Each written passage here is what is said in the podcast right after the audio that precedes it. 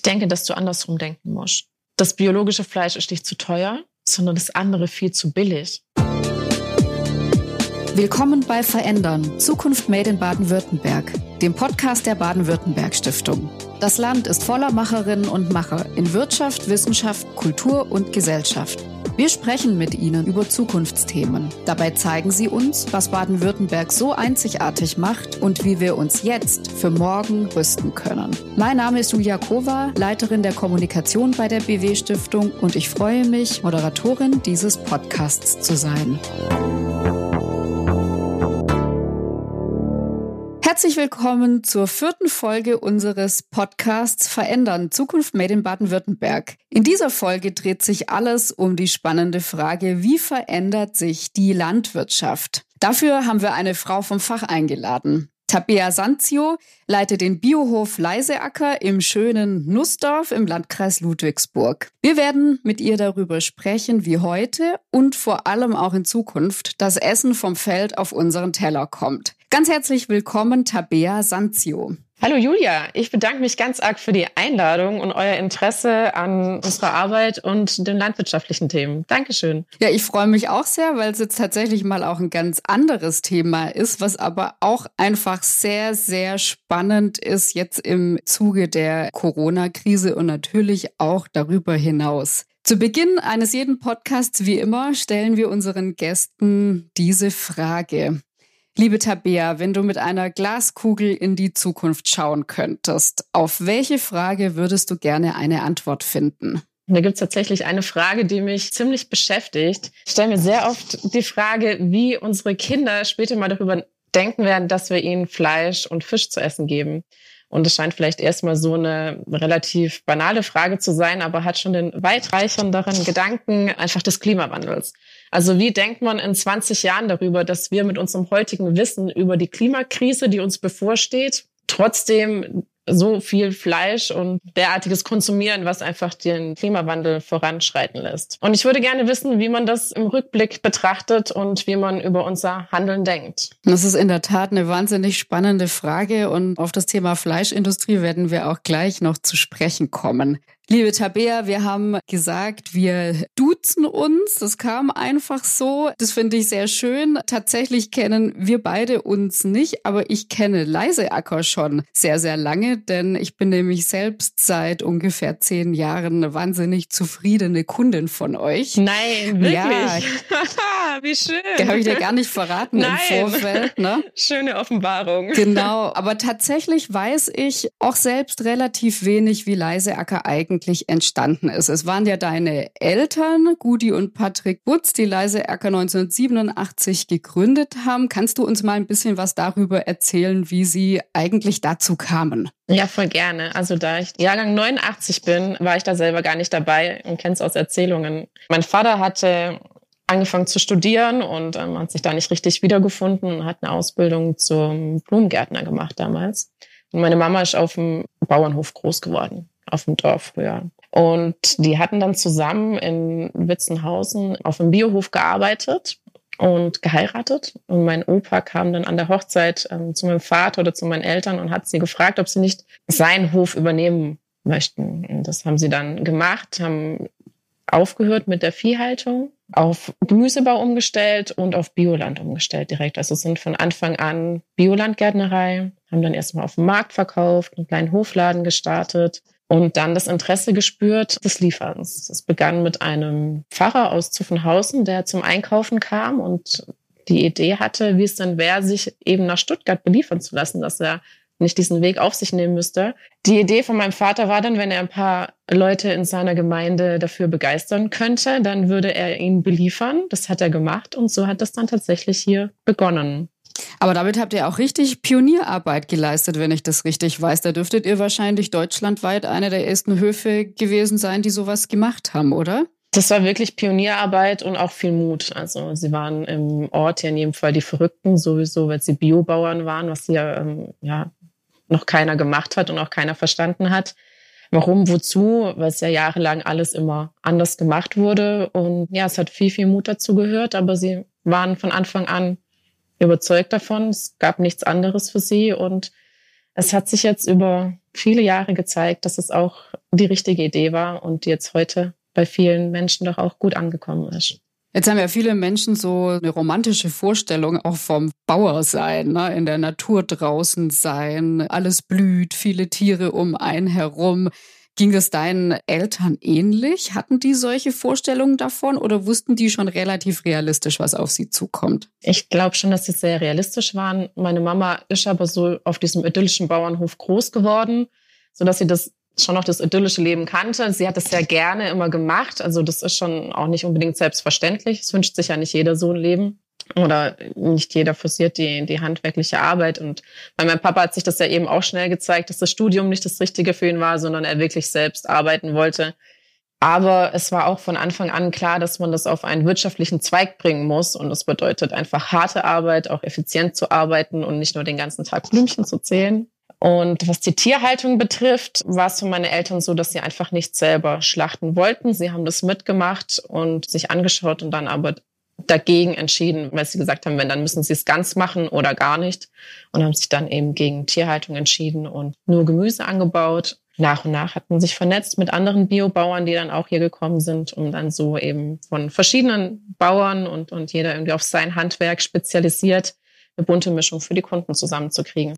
Ja, aber du hast dich ja auch ganz bewusst dafür entschieden, in den Hof mit einzusteigen. Du hast ja auch erstmal was anderes gemacht nach deiner Schulzeit. Du warst ein paar Jahre in der Textilbranche tätig, also was ganz anderes. Was hat dich denn dann dazu bewogen, zum elterlichen Betrieb zurückzukehren? Ich glaube, es war eher andersrum. Ich habe mich bewusst entschieden, auch was anderes zu machen. Meine Mama hätte sich schon immer gewünscht, dass ich auf dem Hof bleibe und dort meine Ausbildung und meinen ganzen Werdegang mache. Aber mir war es eigentlich sehr, sehr wichtig, auch was anderes kennenzulernen, um später zurückzukommen und dann auch was einbringen zu können. Also ich habe vor kurzem meine Abschlusszeitung von der Schule in der Hand gehabt und da war die Frage, wo bin ich in zehn Jahren oder so? Wo sehe ich mich in der Zukunft? Und da stand drin verheiratet, Kinder und betriebsleitend beim Leiseacker. Das hat sich so erfüllt. Also das war schon eigentlich immer mein klarer Wunsch, weil ich wie du sagst, ähm, damit aufgewachsen bin und ich immer alles top fand, was meine Eltern gemacht haben. Also die Arbeitsweise ist einfach, da gibt's nichts auszusetzen. Es ist wirklich alles gut. Und aus meiner Position heraus kann ich Dinge, die ich eventuell doch nicht gut finde, verändern und so gestalten, wie ich es eben möchte. Und deswegen wollte ich schon immer eine sinnvolle Arbeit machen. Der Ausflug in die Modebranche war aber trotzdem wichtig. Die Ökomode hat mich fasziniert oder auch interessiert, weil ich vor zehn Jahren, als ich in dem Bereich war, ja auch noch nicht so, ja, ich will es heute nicht mal als verbreitet bezeichnen, aber nicht in aller Munde bekannt war wie heute. Aber auch biologischer ähm, Baumwollanbau ist natürlich viel, viel besser als der konventionelle und auch in Indien und anderen Ländern an, auf ähm, biologische Landwirtschaft zu setzen, gerade in den Textilbranchen oder textilstarken Ländern, ähm, finde ich unheimlich wichtig. Deswegen war das eine spannende Erfahrung, wo ich einfach viel gelernt habe und für mich einfach persönlich mich das bereichert hat und ähm, jetzt mit eigener Energie und eigenen Ideen beim Weißacker mitarbeiten kann. Jetzt sagst du, du kannst dich da so richtig gut damit identifizieren. Was macht denn Leiseacker so besonders? Was ist die besondere Philosophie? Ganz besonders beim Leiseacker ist die Vielfalt, wie wir arbeiten, vom Anbau und dass wirklich sehr, sehr vieles aus einer Hand kommt. Also das Gemüse ziehen wir selber groß vom Samen, die Pflanzen ziehen wir groß, pflanzen sie aus, vertreiben das dann später in der Biokiste, die wir dem Kunden nach Hause bringen. Also so ist wirklich die komplette Lieferkette aus einer Hand. Das ist unheimlich schön. Wie vorher schon gesagt, sind wir da vernetzt mit anderen Bauern. Man kann nicht alles selber machen, aber viel Gemüse kommt eben von uns. Bedeutet auch, wir verkaufen kein Gemüse an den Großhandel oder an andere Händler, sondern wirtschaften wirklich nur für unsere Biokisten und unsere Kunden. Und das ist die Herausforderung, dass wir natürlich Vielfalt in den Biokisten haben möchten. Das heißt, wir machen eine Anbauplanung, die sehr, sehr komplex ist.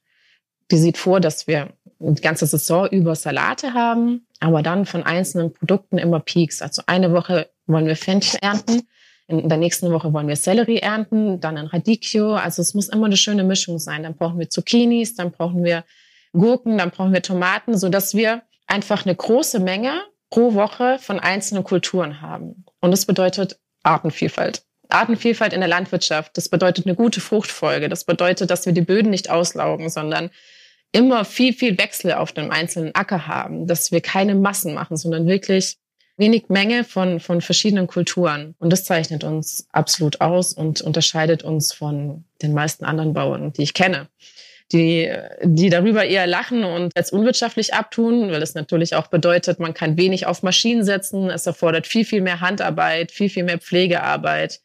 Aber für uns die richtige Philosophie. Und solange wir Kunden haben wie dich und äh, ein paar andere hier rund um Stuttgart, werden wir die Arbeit so auch weitermachen.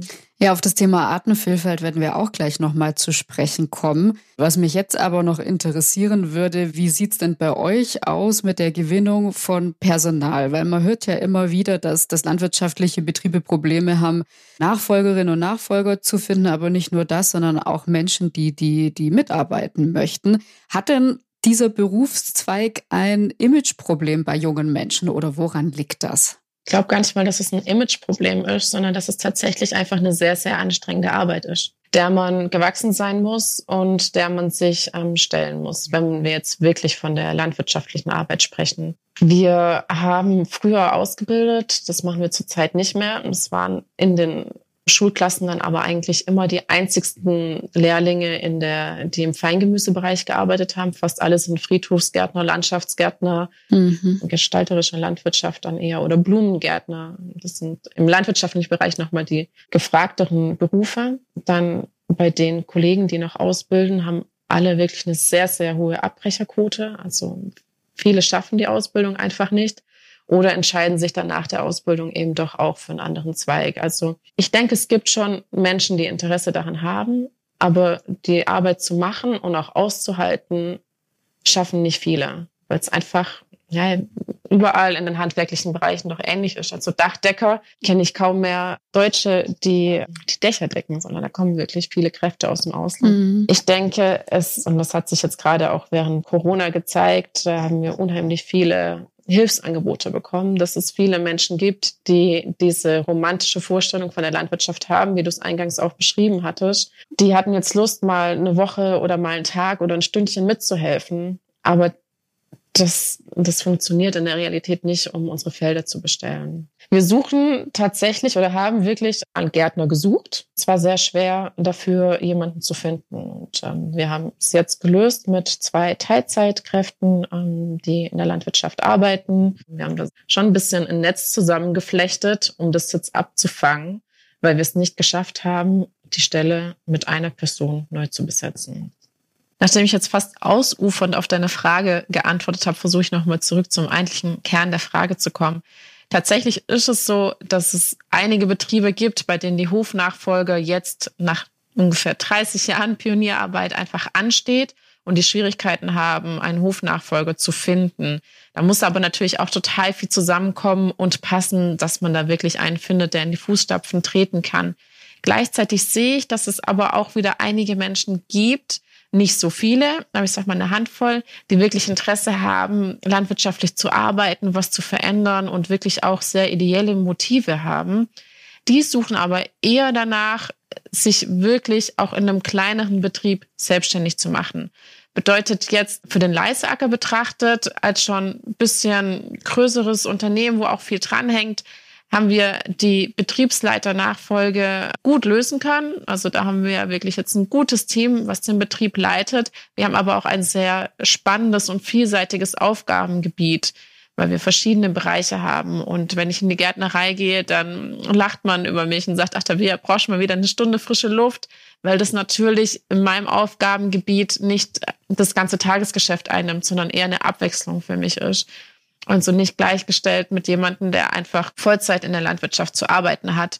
Und das denke ich, ist der, muss man einfach ehrlich sagen, der weniger attraktive Beruf. Und jeder, der diese Arbeit auch mal nur eine Zeit lang gemacht hat, wertschätzt sein Gemüse und sein Obst, seine Lebensmittel sicherlich einfach nochmal ganz anders. Insofern fände ich schön, wenn da wieder ein bisschen mehr Bezug hergestellt werden kann und möchte einfach auch mal für die harte Arbeit gesprochen haben, die hinter den Lebensmitteln stecken. Jetzt ist es ja so, ihr habt ja die wahnsinnig große Anzahl von um die 100 Mitarbeiterinnen und Mitarbeiter, wenn ich richtig weiß, auf dem Hof. Mhm. Welche Fähigkeiten und Talente müssen denn Menschen mitbringen, die gern bei euch arbeiten wollen? Ich gehe erst auf den ersten Teil der Frage ein, die du gar nicht unbedingt gefragt hattest, so, aber es sind tatsächlich 100 Mitarbeiter, es sind aber 100 Köpfe. Das bedeutet, wir arbeiten auch hier verteilt auf viele Schultern. Es sind sehr, sehr viele Minijobber, es sind viele Mamas und um Frauen, die wirklich nur einen Basisjob haben, nebenher ein bisschen arbeiten, Springer, und weniger Vollzeitkräfte. Die gibt es natürlich auch, aber es sind mehr Aushilfen. Und deswegen diese hohe Zahl, was natürlich aber auch sehr schön ist, dass wir vielen Menschen hier einen Arbeitsplatz bieten können und die Möglichkeit einfach mitzuarbeiten, Geld zu verdienen und dann genau ihren Beitrag zur Familie zu leisten. Und dann sind es natürlich sehr, sehr unterschiedliche Bereiche. Also es ist der landwirtschaftliche Bereich, es werden Kisten gepackt, es wird im Hofladen gearbeitet, es gibt Bürotätigkeiten, und es werden Kisten ausgefahren. Das bedeutet, es sind sehr, sehr viele Arbeitsbereiche dadurch, dass wir nicht nur anbauen, sondern eben auch selbst vermarkten. Ich glaube, wer im landwirtschaftlichen Bereich arbeitet, muss wirklich eine also Stärke mitbringen und ähm, körperlich was aushalten oder sich antrainieren, dass man einfach gebückten Arbeiten standhält, einen, einen starken Rücken hat und mehr und mehr aber auch eine Technikaffinität. Bezogen auf einen Leiseacker ist die Handarbeit noch wichtiger, Insgesamt im landwirtschaftlichen Bereich muss man aber auch große Maschinen steuern und Mähdrescher fahren können, also in anderen Betrieben. Und das ist schon auch was, was für viele junge Menschen verlockender ist in der Landwirtschaft als eben die Handarbeit, die bei uns gefordert ist. Jetzt möchte ich mit dir gern über die aktuelle Situation in den letzten Wochen und Monaten sprechen. Du hast neulich in einem Interview gesagt, dass Corona bei euch in drei Wochen so viel verändert hat, wie sich vorher 30 Jahre nicht verändert hat. Warum ist das so? Oh, weil das einfach alles total auf den Kopf gestellt hat. Das war der Wahnsinn, was für eine Nachfrage an ähm, mehr Kunden wir hatten und auch an mehr Produkten. Das hat sich bei uns auf dem Lager niedergeschlagen. Das ist ähm, einfach überhaupt gar nicht der Platz da war. Also wir mussten erstmal sehr kompliziert arbeiten und dann ganz viele Prozesse straffen, um das überhaupt wieder handeln zu können. Aber auch in den vorgelagerten Bereichen bei den Bauern und bei den Lieferanten, dass die mit der Produktion nicht nachgekommen sind, dass die Lieferrhythmen verschieben mussten, dass die Lieferengpässe hatten, dass wir ausweichen mussten. Also wir arbeiten äh, mit einer Mühle aus Brackenheim zusammen und die haben dann, wie gesagt, eine 24-Stunden-Schicht eingeführt um wirklich rundum zu produzieren. Aber es hat nicht gereicht. Ähm, es hat der Nachfrage nicht gereicht. Also ist eine Mühle aus dem Nachbarort von uns direkt eingesprungen. Und da mussten wir erstmal auch wieder so die Fühler ausstrecken. Wie kriegen wir wirklich alles zusammen? Und das hat ja viel verändert und äh, viel Zeit gekostet. Das hat dazu geführt, dass wir unsere Bestellfristen bei den Kunden verändern mussten. Es hat dazu geführt, dass wir unser komplettes Liefergebiet einmal in einen Topf geschmissen haben. Alle Kunden komplett neu durchgerührt und komplett neu strukturiert haben. Also jeder, fast, ich weiß nicht, ob es sich auch betroffen hat, aber die meisten haben einen neuen Liefertag bekommen. Nee, tatsächlich nicht. Dann warst du außen vor. Also es gab einfach für den Kunden auch unheimlich viele Veränderungen, was er von uns nicht gewohnt ist. Also eigentlich versuchen wir schon sehr beständig zu arbeiten und wir haben ähm, die ganzen 30 Jahre sind wir sehr, sehr nachhaltig gewachsen auf einem gesunden Niveau und das hat dieser Peak war ähm, eigentlich nicht gesund und wir konnten ihn auch nicht mitnehmen oder nicht bedienen. Wir haben am Tag eins des Shutdowns eine neue Kundensperre machen müssen, weil wir gesagt haben, wir müssen uns auf unsere Bestandskunden konzentrieren. Wir werden den Kunden treu sein, die uns treu gewesen sind und werden jetzt deren Wocheneinkäufe ermöglichen, weil jeder einfach mehr bestellt hat als vorher. Genau. Und das hat auf der Seite zu viel Veränderung geführt und gleichzeitig war ja aber natürlich auch die Sorge, wie schützen wir das Team? Wir konnten uns nicht ins Homeoffice zurückziehen. Wir mussten weiter rausgehen. Wir mussten weiter Kunden beliefern. Also mussten wir schauen, dass wir kontaktlos anliefern, dass wir unsere Fahrer schützen, dass wir in einer Zeit, wo es kein Desinfektionsmittel mehr gab, wirklich irgendwie noch an Desinfektionsmittel herankommen, dass wir Masken haben schneidern lassen, als die Maskenpflicht noch lang nicht angedacht war, um da einfach schon zu sehen, wie kriegen wir wirklich alles gut hin, dass unser Team gesund bleibt und dass wir unsere Kunden egal ob sie jetzt Risikopatient sind oder nicht, bedienen und beliefern können. Und zuletzt war das dann mit einer Abholstation für die, die wir wirklich nicht mehr aufnehmen konnten, dass wir da wenigstens dann noch den Service geben konnten. Weil das schon sehr hart war, als dann Menschen auch aus dem Bekanntenkreis anriefen und fragten, ob sie nicht eine Lieferung haben könnten und man dann einfach sagen musste, es tut uns leid, es geht gerade einfach nichts mehr, weil wir sind schon mit vier gemieteten Fahrzeugen zusätzlich unterwegs und haben schon zehn Leute eingestellt und fahren wirklich quer durch, um das irgendwie noch zu ermöglichen. und dann mehr nicht mehr ging. Ansonsten hätten wir einfach unser Team verbrannt und komplett ausgepowert und das wäre auch nicht in Ordnung gewesen. Ab wann nehmt ihr denn wieder Kunden an? Seit letzter Woche. Also jetzt mit den Pfingstferien. Wir merken, dass die Leute jetzt wieder doch Lust haben, ein bisschen zu verreisen, wieder eher essen gehen und sich das Einkaufsverhalten wieder so ein bisschen verändert. Und die haben diese ähm, Gelegenheit haben wir jetzt ergriffen, um unsere Warteliste aufzulösen, wo sich wirklich viel angesammelt hatte und alle Kunden zu benachrichtigen, dass wir wieder normal arbeiten können. Und das war für uns auch ein Berg, den wir vor uns hergeschoben haben und den wir jetzt einfach mal auflösen mussten, um wieder in unseren Alltag zurückzukehren. Jetzt ist es ja so, dass Leise Acker unter anderem mit einem Online-Shop-System ja schon sehr, sehr früh die Chancen der Digitalisierung erkannt hat. Ne? Und mit diesem mhm. Bestellsystem setzt ihr ja auch auf eine Lösung, die es den Kunden erlaubt, auch normalerweise sehr, sehr kurzfristig ihre Wünsche noch mitzuteilen. Ne? Also ich kann ja wirklich bis einen Tag vor Lieferung in der Regel in den Shop, Online-Shop bei euch reingehen.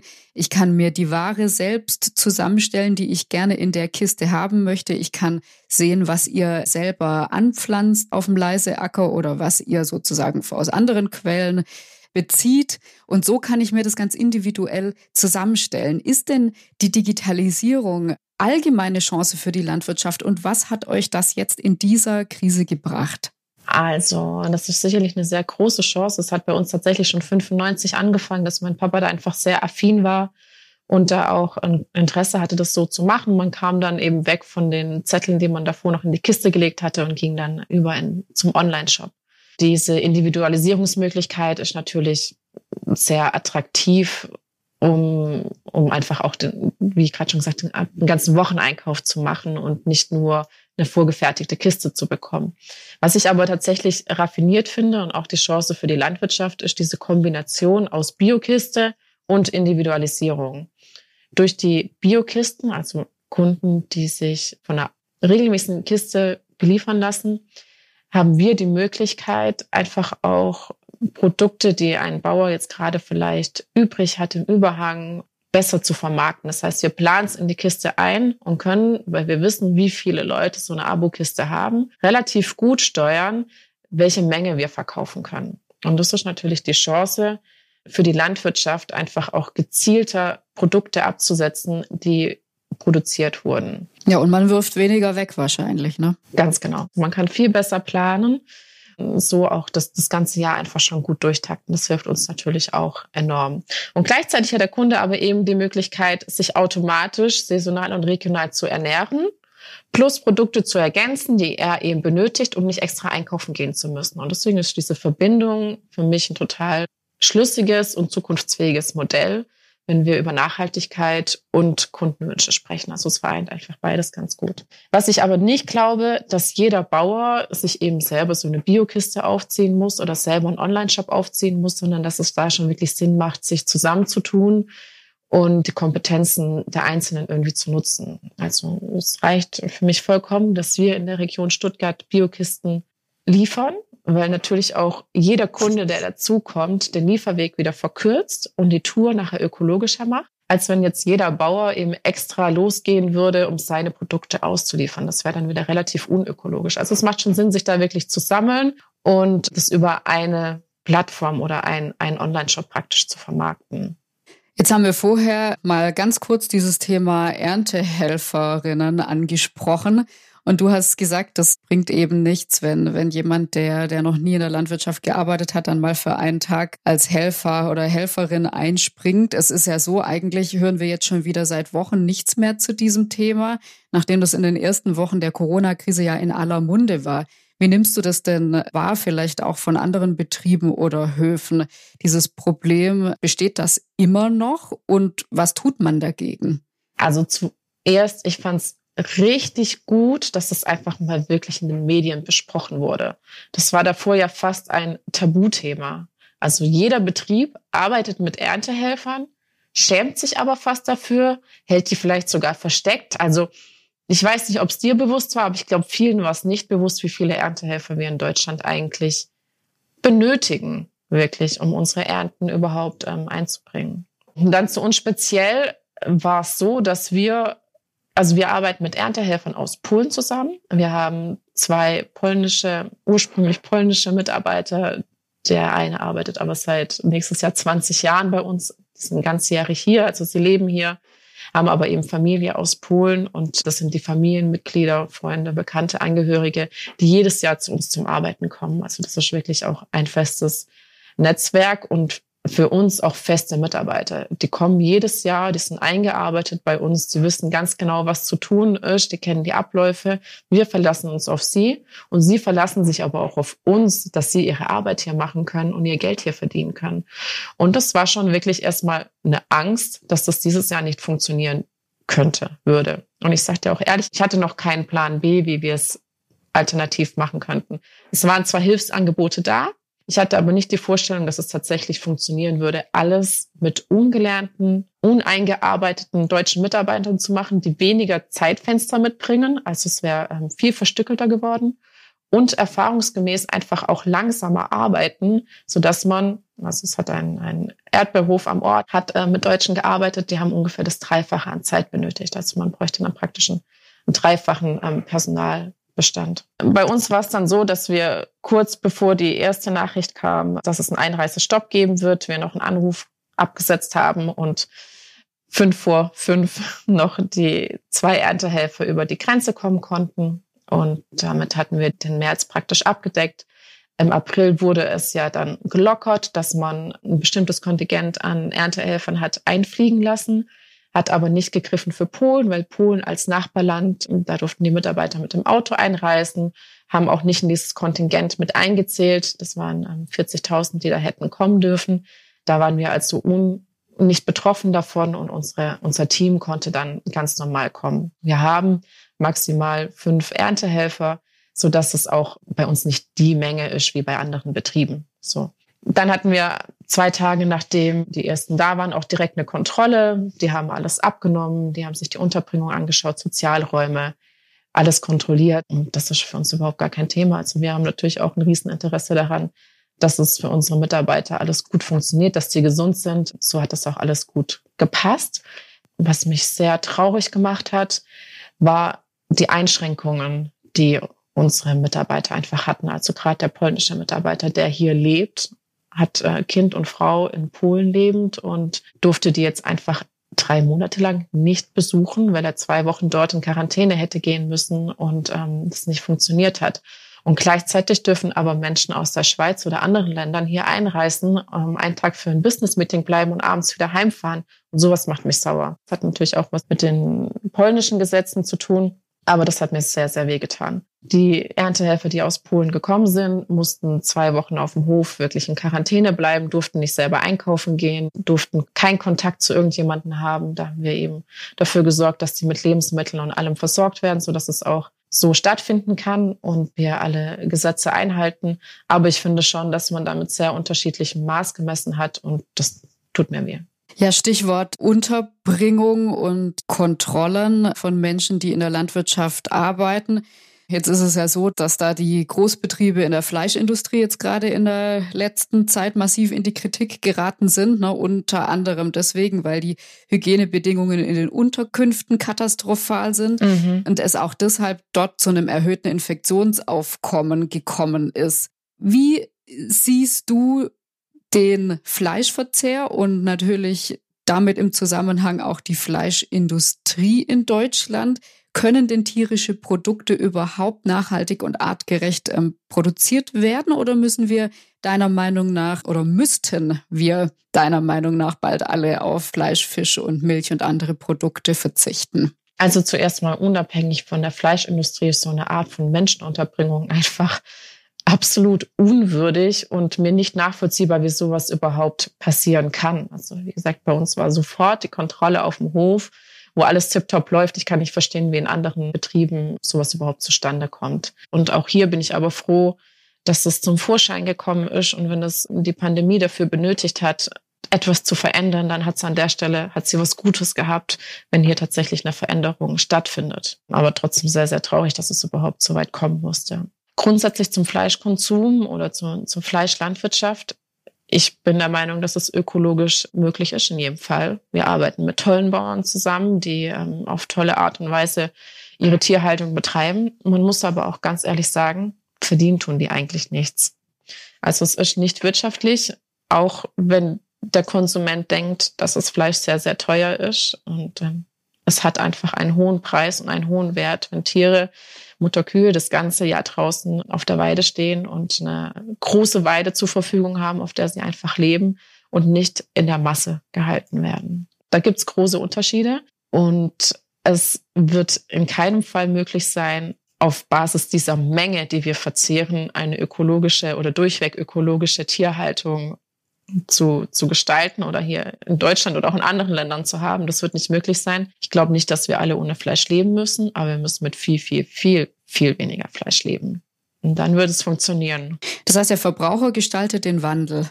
Definitiv. Solange wir weiter kaufen, wird natürlich auch weiter produziert um unsere Mäuler zu stopfen. Also das wird nicht ändern. Natürlich spielt aber auch die Politik eine Rolle. Was für Absprachen trifft sie mit Brasilien? Was macht die Politik da? Was wird erlaubt? Was wird gehandelt? Was wird zugelassen? Da kann man natürlich auch von außen Riegel vorschieben. Ich möchte aber wirklich betonen, dass es gute Bauern gibt, die gute Arbeit machen, sei es im Fleisch, im Milch oder im, im, in der Eierlandwirtschaft. Aber für uns alle muss klar sein, dass diese Masse nicht weltverträglich ist. Ja, wie du gerade schon gesagt hast, die Preisfrage ist natürlich da auch entscheidend für den Verbraucher, die Verbraucherin. Ein Kilo Schnitzel kostet zum Beispiel fast das Doppelte, wenn man da zum Biofleisch greift. Sind deiner Meinung nach Bioprodukte am Ende nur was für Besserverdienerinnen? Oder wie können wir denn biologisch nachhaltige Produkte eigentlich auch allen Menschen gleichermaßen zugänglich machen? Geht das überhaupt? Ich denke, dass du andersrum denken musst das biologische Fleisch ist nicht zu teuer, sondern das andere viel zu billig. Also wer sagt denn, dass du jeden Tag Schnitzel essen musst? Wer sagt denn, dass du jeden Tag eine Wurst brauchst?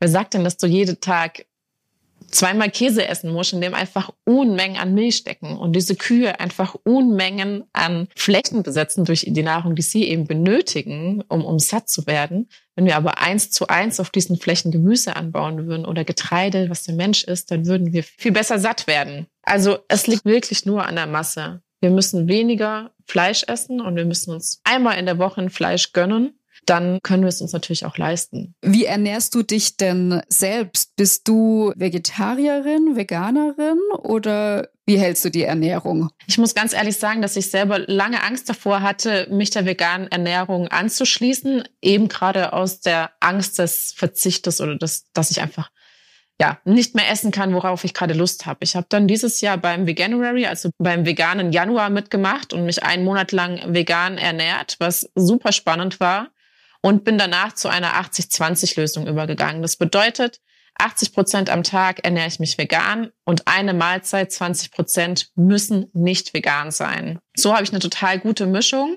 Ich muss nicht verzichten, ich muss keine Angst davor haben. Und wenn wir das alle machen würden, dann würde das auch funktionieren. Also diese Art von Ernährung ist besser als eine vegetarische Ernährung, wenn wir die Umweltaspekte betrachten. Und wenn wir alle mitmachen, dann könnte das die Lösung sein. Und ich finde, die hört sich eigentlich sehr vorstellbar an. Jetzt möchte ich mit dir gern noch auf Baden-Württemberg zu sprechen kommen, ne? weil ihr sitzt natürlich in Baden-Württemberg und wir hatten hier im Land 2019 eine Initiative, die ganz neu war. Denn äh, da wurde ein Volksbegehren gestartet. Das erste, das es in Baden-Württemberg gab, ähm, nach dem Vorbild Bayerns namens Rettet die Bienen. Noch bevor das abgeschlossen wurde, hat die Landesregierung eingelenkt vor einigen Monaten und sich dann auf einen Gesetzesentwurf mit den Initiatoren verständigt, der unter anderem deutlich weniger Pestizideinsatz vorsieht, den Ökolandbau stärkt und auch viel Geld für Agrarwende und Artenschutz vorsieht. Wie stehst du zu diesem Ergebnis? Also fast unabhängig vom Ergebnis war es einfach total spannend, was letztes Jahr passiert ist. Also ähnlich wie mit den Saisonarbeitern in diesem Jahr fand ich es im letzten Jahr einfach unheimlich gut, dass das Thema mal besprochen wurde. Ganz, ganz viele Leute haben mich darauf angesprochen und waren interessiert. Es ist so ein neues Interesse an der Landwirtschaft entstanden. Und es gab ja auch sehr, sehr viele Bauern, auch die Mehrheit meiner Kollegen, die sich eigentlich dagegen ausgesprochen haben, weil sie es zu weitreichend fanden. Also es hätte auch für uns, für, für Biobauern Einschränkungen und Veränderungen bedeutet und es hat vielen Angst gemacht. Aber dass diese Diskussion stattgefunden hat, fand ich richtig gut. Ich habe ähm, David und Tobias auch schon vor, ich glaube, fünf Jahren kennengelernt und die Initiatoren, ne? Genau, total interessante Typen und ich habe sie wirklich richtig dafür gefeiert, dass sie das gemacht haben, dass sie, dass sie so viel Zeit und Energie da rein investiert haben. Und ich denke, wenn man rückblickend irgendwann darauf schaut, dann kann man wirklich sagen, die werden in, unsere, in unserer Geschichte hier in Baden-Württemberg wirklich was bewegt haben. Also die haben hier wirklich was gemacht und das finde ich total toll. Und ich habe zu ProBiene gestanden. Wir als Leiseacker waren einer der wenigen Betriebe, wo das hier im Ländle gemacht hat, weil viele Kollegen einfach Angst hatten vor der Veränderung. Und wir haben das ein bisschen gesehen wie eine Gehaltsverhandlung. Also man geht natürlich immer mit ein bisschen einer höheren Anforderung in so eine Verhandlung rein, um nachher was Gutes erreichen zu können. Und so ist jetzt am Ende auch gekommen. Es wird sich noch zeigen, was sich wirklich jetzt alles verändert und wie es sich entwickelt. Aber ich denke, wenn wir ja kein Interesse daran haben, die, die Biene und auch die ganze Umwelt und die Natur, alles, was daran hängt, zu schützen, also dann sind wir einfach auf dem falschen Dampfer irgendwie. Aber wie gesagt, nichtsdestotrotz fand ich die Diskussion total gut. Ich habe auch viele Gegenargumente der ähm, Bauern verstanden und ich fand es einfach super, dass auch mal darüber gesprochen wurde, dass einfach nicht die ganze Verantwortung bei den Bauern alleine liegen muss, sondern dass auch der Bürger seinen Beitrag trägt. Also ich habe natürlich auch als Bürger darauf zu achten, was für einen Wagen fahre ich.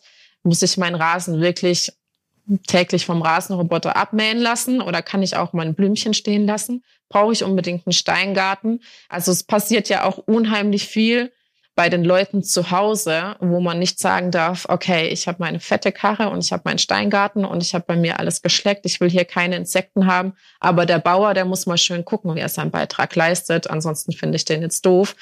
Und dass diese Diskussion da war, denke ich, ähm, hat einfach auch im Bewusstsein der Bevölkerung viel gebracht, hat einen guten Austausch gebracht. Es war viel Dialog, es war einfach die Landwirtschaft und viel drumherum mal im Gespräch. Nicht zuletzt natürlich auch die Biene, die jetzt so ein bisschen als Symbol für viele ähm, Insekten und auch Vögel, die ja vom Aussterben bedroht sind, einfach steht und dass wirklich ein Bewusstsein dafür da ist, wie wichtig sind diese Bienen und wie komplex die Natur eigentlich ist und was da alles zusammenhängt.